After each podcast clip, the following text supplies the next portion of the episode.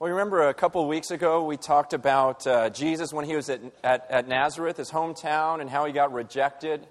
Remember a couple of weeks ago we gave a, a, a whole morning devoted on uh, understanding rejection and how to deal with that. That very week I got an email. I want to read it to you. Uh, this, was, uh, this was last Friday. And it says, uh, Dear Pastor Francis, hi, you don't know me, but I remember you. My name's Christine. I'm 24 years old. In December of 1995, you spoke at a retreat up at Hume Lake. I had just broken up with my boyfriend at the time, a very horrible breakup. I was devastated and didn't eat for a week. My friend invited me to come to Hume Lake to get my mind off of it. I came expecting to do some snowboarding, some broom hockey, which was fun, but I wasn't expecting what I got from you. I remember every single message that you gave your mother dying, your wife, how great your wedding night was. I don't remember talking about that, but how, uh, how you never thought you would get over a breakup that was so devastating. Um, and if you don't accept Jesus into your heart, the kingdom of heaven is not yours. I was shocked. You asked if anyone had not accepted God into their heart, they could come forward and be prayed with or just pray a prayer to accept Jesus. I looked at you angrily and then ran straight out of the auditorium. I was mad at you. I was so confused and incredibly uncomfortable. I considered myself a Christian, grew up as a Methodist, but no one ever addressed these things. In other words, if everything you said was true, then I had been wrong all my life and I was not a Christian. I could feel it. I knew that God was reaching out to me, but I didn't want to accept Him unless it was on my terms. How could He not accept all religions? And how could He be so close minded? Over the next few years, I began reading to prove you wrong. I was a straight A student, and I thought I could do it. Leaving much detail out, God began talking to me through everything through my friends, my teachers, the Bible, through situations you would think unbelievable. I kept shrugging it all off as a coincidence, and then one morning said out loud, God, if you want me so bad, you're going to have to put it in writing or say it out loud. I'm asking you a question, so answer me. The next day, my friend invited me to church. As I walked into the church, there on the front page of the program was Jeremiah 3:33. Call upon me, and I will answer you. I began to shake, and I could not keep my composure. I actually felt God all around me and started to cry. I couldn't believe that God loved me. Then I understood. God loved me so much, He gave up His Son for me to save me. He wants me so much, He let His own Son take the blame for my sins. God sent Jesus to take my sin away so nothing stood between me and God. When I look back, I'm astonished how God planned each chain of event, each meeting, each person that touched my walk. I did not get saved the day I met you, but meeting you saved me. I thank God that you made me uncomfortable. So, on this Easter weekend especially, I thought it was important to thank you for giving me new life four years ago. May God bless you richly on this Resurrection Sunday. In Jesus, Christine. Pretty awesome.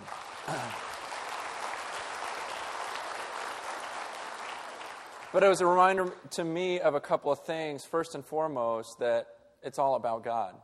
Okay, it's, it's not about us and what we say. And uh, the second thing is, you know, even when people reject our message, there is a certain power about the gospel that doesn't leave us alone.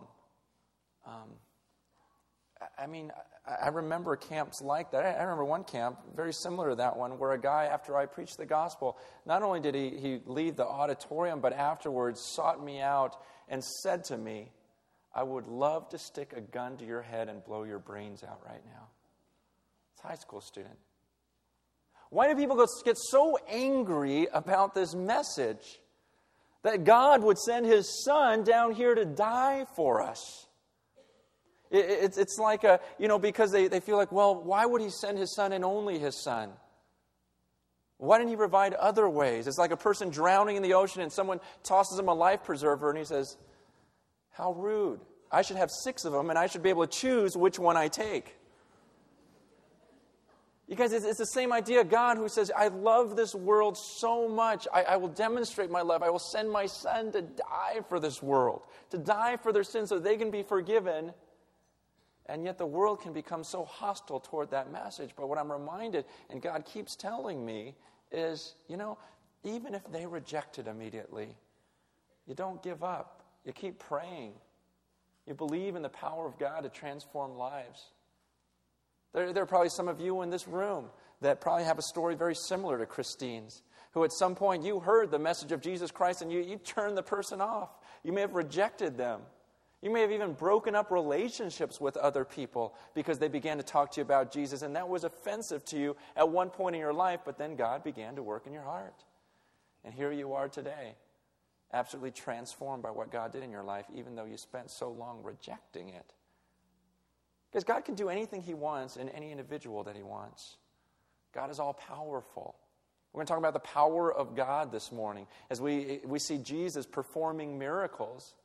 We see him having power over any, any spiritual darkness. If see, we, we see his power over any type of infirmity or physical disease. We see an all powerful God. And sometimes I think that we as Christians can begin to doubt God's power. Sometimes we get in this routine where we stop, we stop believing that God can do supernatural things in our lives. And we're just satisfied with the ordinary, the regular stuff that we see.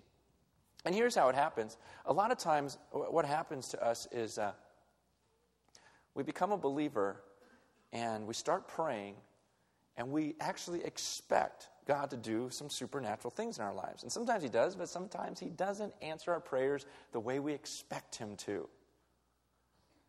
And what happens when God doesn't do what we expect Him to do, we start doubting Him. And we start going, well, why do I even pray anyways? He didn't answer the last prayer the way I wanted him to. And I remember being in philosophy class in junior college and professors saying, "Hey, if there's if God is all powerful, then why this? Why this? Why this? How come this happened in my life? How come this happened in my life if God is so powerful?" And the answer to that, which I think I've said probably a hundred times in this church, is it's not all about you. Okay, we've got to understand it is not all about us. The world does not revolve around us. It is not about this creator in heaven that is obligated to do everything that we think he ought to do. But if you read the Bible, you understand that from cover to cover, it is God's plan that he brings glory to himself. That there's a there's something deeper than your own comfort and happiness, and that is the glory of God.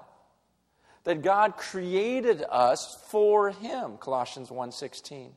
You read all the way to the book of Revelation, you see at the end time when God does finally destroy Satan and, and torment him for all of eternity, it is all to the glory of God. And a lot of times things in life don't happen the way we think they ought to do, and we've got to understand there is something bigger. There is someone bigger. There is a purpose greater than our own comfort, and that is to bring glory to the Creator. But sometimes we forget that. We were, my family and I were at dinner a few weeks ago, and uh, my oldest daughter did something that was very typical of her. Um, she gets her food, she takes a couple bites, and she goes, Okay, I'm done, let's go home. Now, we had just gotten our food, you know, we're just starting the meal, and my daughter's like, you know, looking at us like we're crazy for wanting to stay. She goes, I'm done eating. Let's go home. And so I look at her and go, oh, yeah, you know, let's just pack up our dinners. In fact, why don't I announce it to the whole restaurant? Maybe we should all leave because you're done. You know, I believe in parenting through sarcasm. And, uh, no, but, but I did. I, I sat her down. I go, baby, don't you understand that it's not all about you?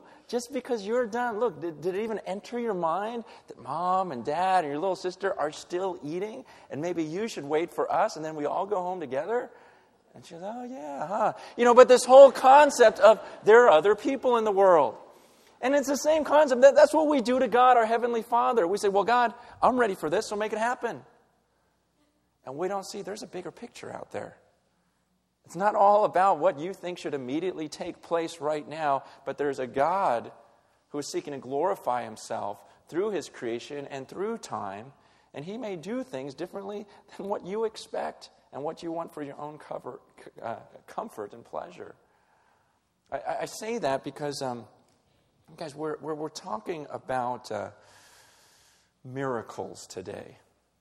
And sometimes we can forget the purpose of miracles. sometimes we lose the, the point of the miracles. Okay, Jesus did not come on the earth just to heal everyone, just for the sake of healing them. The point, as we'll see, of his miracles was to authenticate his message. Was so that people would listen to what he would say. I mean, think about it. You've got a man who stands in front of a group of people and he's trying to convey to them that he is the Son of God the one and only Son of God. How in the world do you convince people that you are the one and only Son of God walking on the earth? You became flesh. Think about that. In your mindset, if you had never even considered that as a thought, God to become man, how in the world could a human being stand before you and convince you that he really is the Son of God? The answer miracles. You start healing people who are blind from birth, and people you get their attention. They realize you're not a normal person. You start casting demons out of people. You start healing people of various illnesses, and you realize this person has some power. And then as Jesus begins to speak, they have no excuse for not believing in him. See, the miracles were to validate his message. And sometimes we forget that, and we have this, this, this unrealistic view of miracles and forget what they were all about. It's all to bring glory to God. And really, that's what our life should be about. And the truth is, is if we really seek to bring glory to God, it always works out the best for us, doesn't it? I, I mean, think about it. Think about Easter service last Sunday. Remember Easter service? What was our goal last Sunday? It was to somehow have God be honored. For him to, to look down and see the worship in that place and be honored. But what was the result of that as we sought to honor God? God was honored, but we leave there on a high. You remember how when you left that, that room, it was just like, gosh, that was incredible. I got to say, that was one of the, the few times, you know, when I, I looked around, I just saw thousands of people, you know, whether they had their hands in the air, but just, just their eyes and just the look of this sincere, we just came here to worship our God. And there was just something so awesome about that. It, it made you long for heaven because you realize this is the way it's going to be. It's these people with the same heart, the same mind, just all singing out to God, and you leave there just so filled when you seek to honor God. Because that's what happens when we seek to honor our Heavenly Father. We'll get the blessings for it. I mean, you can imagine if your kids sought to honor you, wouldn't it work out to their benefit? I mean, not that it'll ever happen, but if they did, you know, if they just thought, you know, I just want to look out for you, Daddy, I want to look for you, Mom, you just want to bless them. In the same way, we have got to become men and women who seek God's glory above all things and say, God, if you heal me, I'll use it to your glory. If you keep me sick, I'll use that sickness to your glory. I'll do whatever to your glory. But it's all about lifting him up. So we pick up this story in uh, Luke chapter 4, verse 31. Remember, he has just come out of Nazareth. Remember, Nazareth is where he, he spoke in the synagogues, and people got so furious with him. He took him to the, the brow of that hill, and they're ready to push him off of this cliff.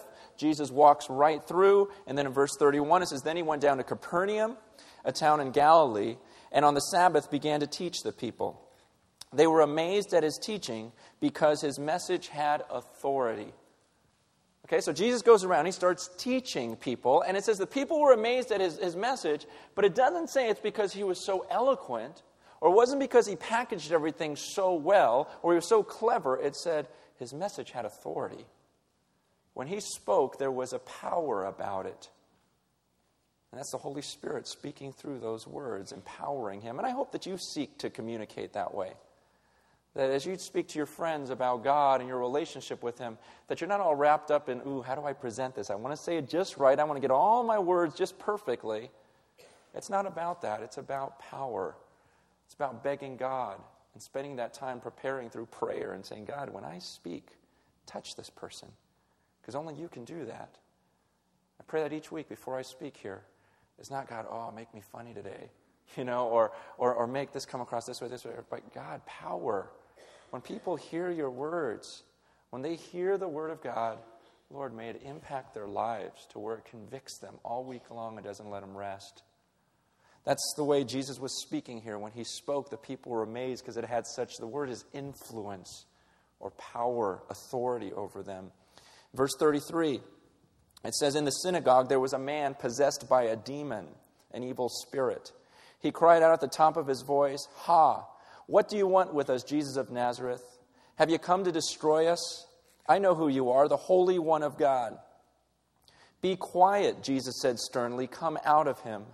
Then the demon threw the man down before them all and came out without injuring him. All the people were amazed and said to each other, What is this teaching? With authority and power, he gives orders to evil spirits, and they come out. And the news about him spread throughout the surrounding area. Okay, so here's a picture Jesus is standing in a synagogue, and they bring in this man who is possessed by a demon. Okay, now that may be a total foreign concept to, to you. The idea of a, a demon is a, uh, is a spiritual being, a demon is a fallen angel, demon is a follower of Satan. And when it talks about demon possession, a demon can actually enter in to a human body and possess it. And when a demon enters into a human body, some different things happen. Sometimes there's physical infirmities. Sometimes there is an apparent madness, a craziness about the person. Oftentimes, a demon would enter into a person's body and then begin speaking through that human vehicle and begin saying things and possessing that body and using it to speak and give a message that the demon wants to give. Now, before you get all freaked out about it, let me, let me, let me tell you a couple things. First of all, if you are a believer in Jesus Christ, if you have placed your faith in Him and genuinely believe in Him, you cannot be possessed by a demon. The reason for that is you are already possessed by the Holy Spirit. The Bible teaches that the Holy Spirit dwells in you and you become a temple of the Holy Spirit. We, in a sense, house. Right now, God's Spirit lives in me. So it would be impossible for a demon to try to jump in there because he would have to overpower God. Okay, so I, being already possessed by the Holy Spirit and having Him dwell in me, no demon can possess me. And, and really, the way I understand what the demons can do to us, they can only do as much as we allow them to do. Very similar to the Holy Spirit in a believer's life. Um, the Holy Spirit's only going to do what you allow Him to do. While the Holy Spirit wants to sanctify you and purify you you can quench the Holy Spirit. You can grieve the Holy Spirit. You can put an end to these things. So here, this man is possessed by a demon. A demon is actually in him, and, and we see he'll actually speak through him. And people ask, well, how come in Jesus' day there was so much demonic activity? Well, I believe because there was so much God activity. Um, and the demons were combating that and trying to get the attention of the people. But, but not only that, some people say, well, well, even now, you know, I talk to missionaries, I talk to people from other countries, and they see a lot of this stuff. I don't know how much you're familiar with it. I don't know, I'm sure in a, in a group this size, some of you have dealt with some, uh, dabbled in the occult. Some of you have seen maybe some demonic activity. I talked to a couple last night after the message that said, yeah, in reality, that's what turned us around, was we began to see some of the powers on the other side, and we realized it was genuine. But we don't see a lot of that in our country. If you remember a few years ago, that, that got a little popular where people said demons were speaking through them. Remember that? They'd go on talk shows and, and people would come to these people and they would just be standing talking and then they go, Hi, my name is Jimmy. I lived 4,000 years ago. You know, and, and they're saying, oh, look, the demon's speaking through me. What does he have to say? Ah, you know, and, he, and they just do these voices and you're just like, ah, I don't know if I buy it, you know. And, and you just you question some stuff. And so, you know, how come we don't see a lot of the real stuff, even though some of us may have? And I believe the reason is this. In other countries, um, the de- demonic activity is huge. You know, you, you, see possession, you see people doing things, you see this, this black magic type of stuff. Um, and the people are actually worshiping those powers. And that's what Satan wants. When you read Scripture, you see Satan's desire. Read, read Romans 1. Satan's desire is that God's creation would ignore him. Okay? That's what God wants. I mean, no, not what God wants. Sorry. That's what Satan wants. See, he's talking to me. He's trying to. Okay. Satan would love for us in this room to, to ignore our Creator. Okay? You and I know we're created beings. We know that there's a Creator up above. And Satan wants us to deny him and just worship the creation rather than the Creator. Think about ourselves rather than thinking about God. And so in other countries, we have people who actually worship these demonic beings, and as they do that, they're ignoring God. But here in our country, people already ignore God for what is natural. People are already neglecting God. I mean, how do people think about spiritual things? We're busy with our jobs. We're busy, you know, buying homes, buying cars, getting stuff, saving for retirement, doing this or that. We're not thinking about spiritual things here in America. We're thinking about ourselves already. I mean, really, what would happen if we began to see demon possessed people here in America? Let's say every mile or so you run into a demon possessed person. What would that do to the average person? It would make them start thinking about spiritual things. It would freak them out, and, they, and maybe for the first time in their life, they'll realize there's more to life than my car. You know? There is something beyond what is natural. But the truth is, is here in America, Satan really shoots himself in the foot when he does anything because it really alerts us to spiritual things. Like some of you, maybe you were on the other side. You saw a power that was real, and that's what woke you up and made you realize, I better get my life together. There is more to this world than what I see. So here's a tangent. Um, but, anyways, here, here this demon possessed man comes into the synagogue and, uh, and he begins to speak. He begins to speak to Jesus and he says, What do you want with us, Jesus of Nazareth? And he says, Have you come to destroy us? So you learn right there that the demon speaking to Jesus realizes Jesus can destroy us, and he's going to destroy us one time. Don't think there's this battle of, ooh, I wonder who's going to win, Jesus or these demons.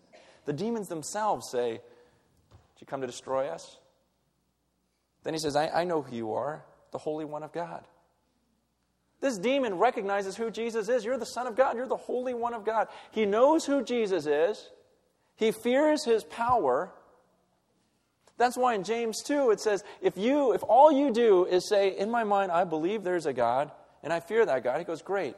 The demons in hell believe that there's a God, and they shudder explained that it's not enough for you today just to say, well, in my head, I believe that there's a God, so that's good enough.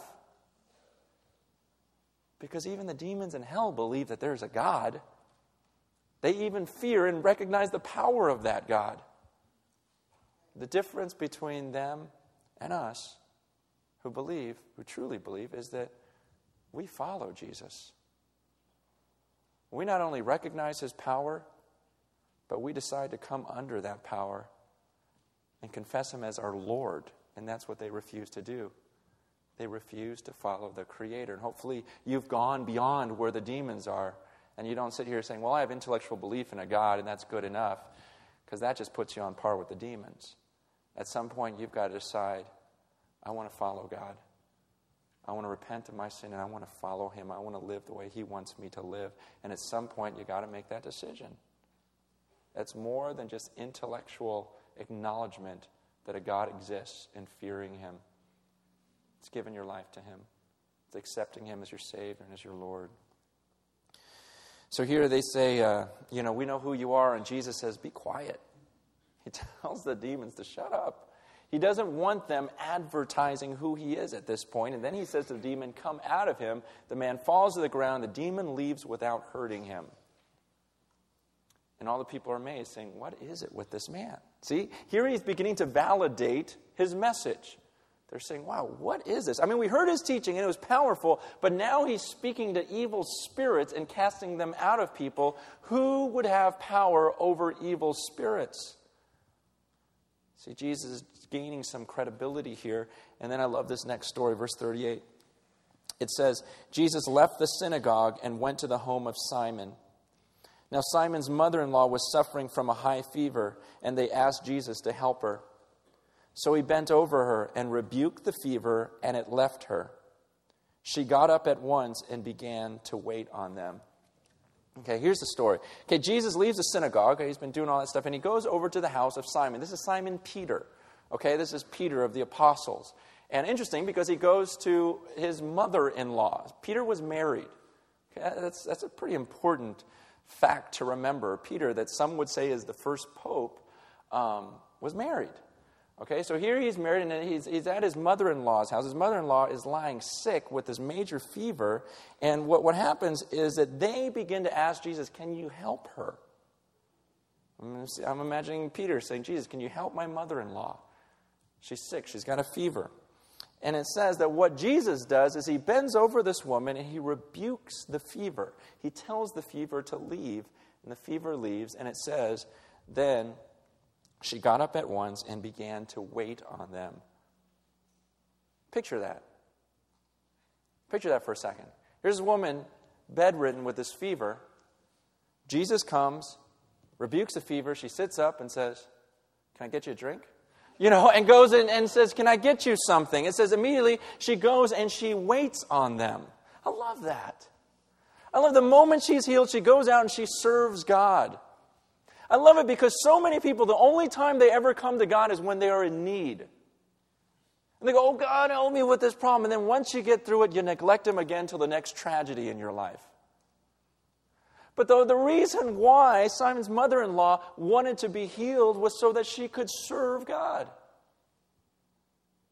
She wanted to be healed so that she could serve Him. I mean, and you guys, the truth is, is, is why else would we want to be healed? For what other reason would we want to be healed than to serve God? I mean, for those of us who believe in Jesus Christ, is it really the greatest thing for us to be healed, or wouldn't it be greater if we weren't healed and we got to go to heaven and be with God forever? Our desire for healing should be because we want to serve God more while we're here on this earth. One of my old professors from seminary, Dr. McDougall, uh, a guy was telling me in class the other day, um, Dr. McDougall was talking about this issue, an older man, and he said, uh, he said to his students, if you guys ever see me in the hospital, let's say I'm dying of something and I'm in the hospital and, and you care enough to come visit me, he says, Don't you dare pray that I be healed. He goes, I want to go home because I so desperately just want to go home. He goes, Don't come in there thinking you're doing me a favor by praying me back to health.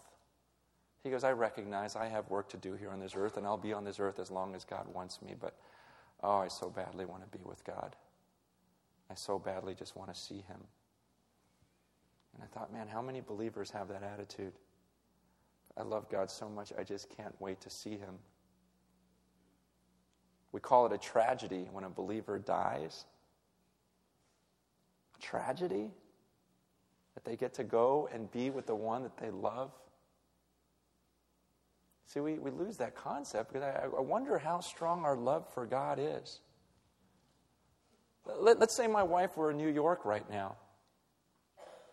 And uh, she says, calls me and says, Hey, you want to come see me? I go, Eh, it's kind of fine just talking on the phone. Let's just do this for the rest of our lives.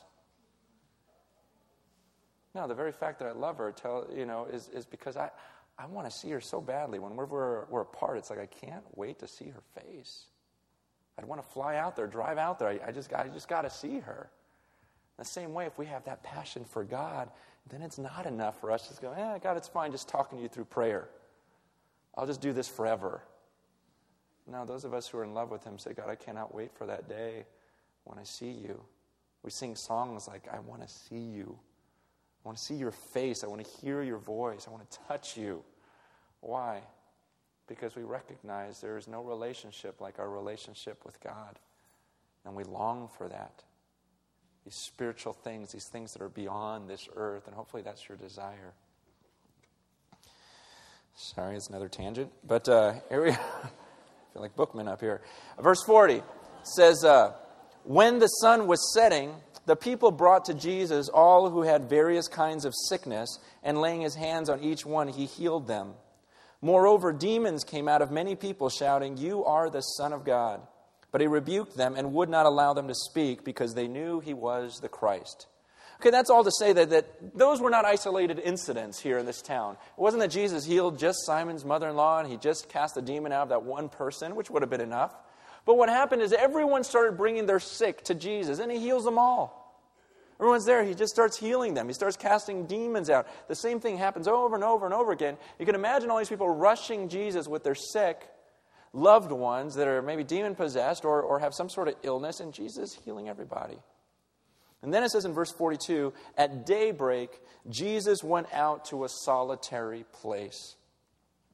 The people were looking for him, and when they came to where he was, they tried to keep him from leaving them. But he said, I must preach the good news of the kingdom of God to the other towns also, because that is why I was sent.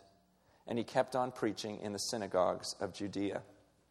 Okay, so, so all these people are, are coming to Jesus for healing, but then it says at daybreak, Jesus leaves. Okay, so the sun's coming up the next day, and Jesus heads off to a solitary place, a place where no one can find him. He wants to be alone. You'll, you'll see that phrase over and over throughout Christ's life. That was his regular pattern to get away from the rest of the people and just be alone with his heavenly Father. And I'm not going to get too deeply into it right now, but I, I just got to ask you are you still doing that? Do you still, still carve out that time in your day where you get away from all this stuff and all these other people, and it's just you and your Heavenly Father, and you just spend time with Him? You still making that a priority in your life? You remember six months ago when we, we spoke about this and, and I brought in $1,440 and I said, What if I gave you this every single day of your life and all I asked was for you to give me $20 back out of that $1,440? Of course you would do it. And reminded you that every day God gives you 1,440 minutes every single day of your life. You would not live, you would not breathe one of those minutes if God did not give it to you. We sing that song, Every breath I take, I breathe in you. I wouldn't be standing here alive before you if God did not permit that. 1,440 minutes of every day. And don't you think we could at least carve out 20 minutes and give it back to Him? To start off in the beginning of the day because when we put it off, what happens? Everything else crowds it out, doesn't it? It's like, ah, oh, I missed another day. Don't you long to be alone with God in that love relationship? Coming before God the beginning the day and saying, Here I am. What do you want me to do for you today? How can I bring glory to your name? I hope you're still doing that and that the, the things of this earth haven't crowded you out. And you may think, well, I'm a pretty important person. I'm a pretty busy person. Jesus was pretty important too. He had a lot of things going on himself. And yet his pattern was I'm going to spend time alone with my Father because that's my most important relationship. So he goes in a solitary place, but as he's praying, it seems like the people find him there. Okay, so they're searching him out and they're ruining his time with God. You know, they, they come and, and they swarm him, and, and what they do is it, it says that they try to keep him from leaving them. See, Jesus was going to go and, and preach the good news to other places, but these people were trying to keep Jesus in their town. Question Why did they want to keep Jesus? Yeah, because he was healing them. I mean, wouldn't you want Jesus around? I mean, if we had a guy like that in Simi Valley, you know, that could just heal anyone, do anything that he wanted, and everyone that brought their sick to him, he would just heal them. Wouldn't you want to keep that guy in our city? Say, let's just keep it a secret. Let's leave him here in Capernaum. And Jesus says, That's not why I'm here. I'm here to preach the good news. That's why I was sent. I got to go. It's not all just about performing these miracles. The point of the miracles is so that I can go out and preach the good news. But the interesting thing is, the people did not want Jesus to leave, not because of his teaching. It's not because they're thinking, I really want to follow this guy. They're thinking, we could really use this guy. And as you read in the scriptures, you'll see there are crowds that apparently follow Jesus, but they're not really following him. They're using him. They want his miracle working power, they want him to heal them, they, they want him to feed them. Sad thing is, 2,000 years later, times haven't really changed, have they? People just want God to do something for them, and then once he doesn't do it, they go, I'm not following him anymore. He didn't do what I asked. How come this happened? How come that happened? We don't sincerely want to follow him, we just want to use him. But those of us who really love him, yeah, we, we love those blessings and everything else, but the truth is, is we will seek to glorify him regardless what happens in our lives. That's a sign of a real believer, a true follower. They seek the glory of God See, we, we can get so messed up by these TV preachers who say, you know what? God wants you to be healed every single time. If you got sickness, it's sin in your life, and that's the only reason why you're sick, because God wants everyone healthy. If that's true, then how come some of the, the people we read about in Scripture, people like the Apostle Paul, are afflicted? People like Timothy, who gets sick, and Paul says, Take some wine for your stomach. How come there's people like Trophimus, who, who, who Paul says, I had to leave him sick? There in Miletus. Remember when Paul was in prison? Okay? God doesn't always rescue people from things that are difficult. Remember, Paul is in prison in Philippi?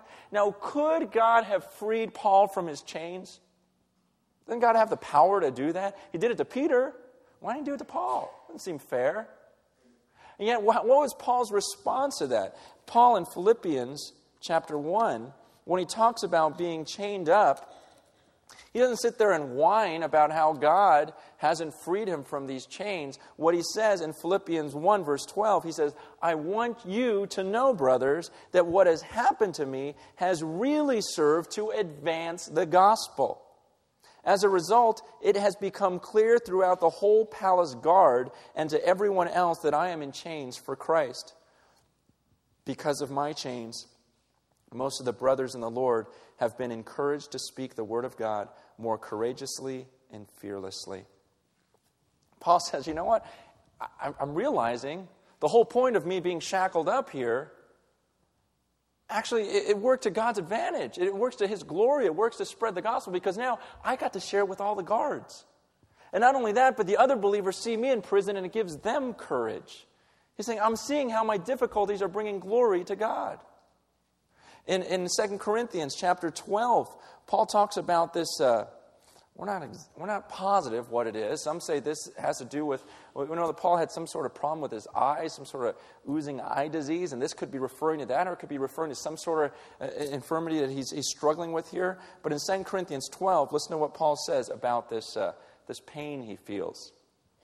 He says, To keep me from becoming conceited, because of these surpassingly great revelations, there was given me a thorn in my flesh, a messenger of Satan to torment me. Three times I pleaded with the Lord to take it away from me, but he said to me, My grace is sufficient for you. My power is made perfect in weakness. Therefore, I will boast all the more gladly about my weaknesses, so that Christ's power may rest on me. Paul says, I beg God.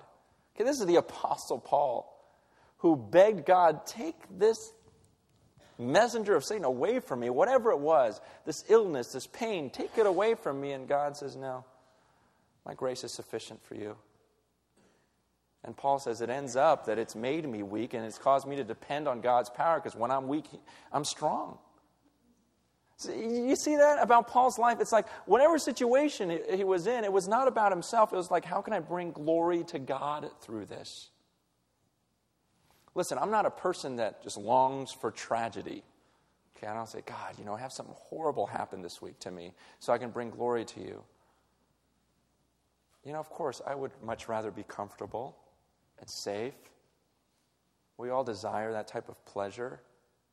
But at some point, we, can, we, we need to be able to pray and say to God, God, take this cup from me, but not my will, but thine be done.